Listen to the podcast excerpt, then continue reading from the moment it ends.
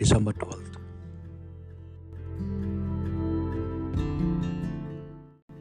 Tuesday of the second week of Advent. A reading from the book of Prophet Isaiah. Console my people, console them, says your God. Speak to the heart of Jerusalem and call to her. The time of service is ended that her sin is atoned for, that she has received from the hand of the Lord double punishment for all her crimes. A voice cries, Prepare in the wilderness a way for the Lord. Make a straight highway for our God across the desert. Let every valley be filled in, every mountain and hill be laid low. Let every cliff become a plain, and the ridges a valley. Then the glory of the Lord shall be revealed, and all mankind shall see it. For the mouth of the Lord has spoken. A voice commands, Cry. And I answered, What shall I cry? All flesh is grass, and its beauty is the wild flowers.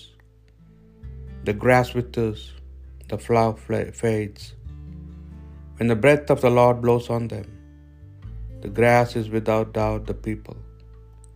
The grass withers, the flower fades, but the word of our God remains forever. Go up on a high mountain, joyful messenger to Zion. Shout with a loud voice, joyful messenger to Jerusalem. Shout with fear. Say to the towns of Judah, Here is your God. Here is the Lord coming with power, his arm subduing all things to him. The prize of his victory is with him. His trophies all go before him. He is like a shepherd feeding his flock, gathering lambs in his arms, holding them against his breast, and leading the rest, the mother ewes. The word of the Lord. Here is our God coming with power. Oh, sing a new song to the Lord. Sing to the Lord all the earth. Oh, sing to the Lord, bless his name. Proclaim his help day by day. He is our God coming with power. Tell among the nations his glory and his wonders among all the peoples. Proclaim to the nations, God is King. He will judge the peoples in fairness. Here is our God coming with power. Let the heavens rejoice and earth be glad. Let the sea and all within it thunder praise. Let the land and all its beasts rejoice. All the trees of the wood shout for joy. At the presence of the Lord, for he comes. He comes to rule the earth. Here is our God coming with power.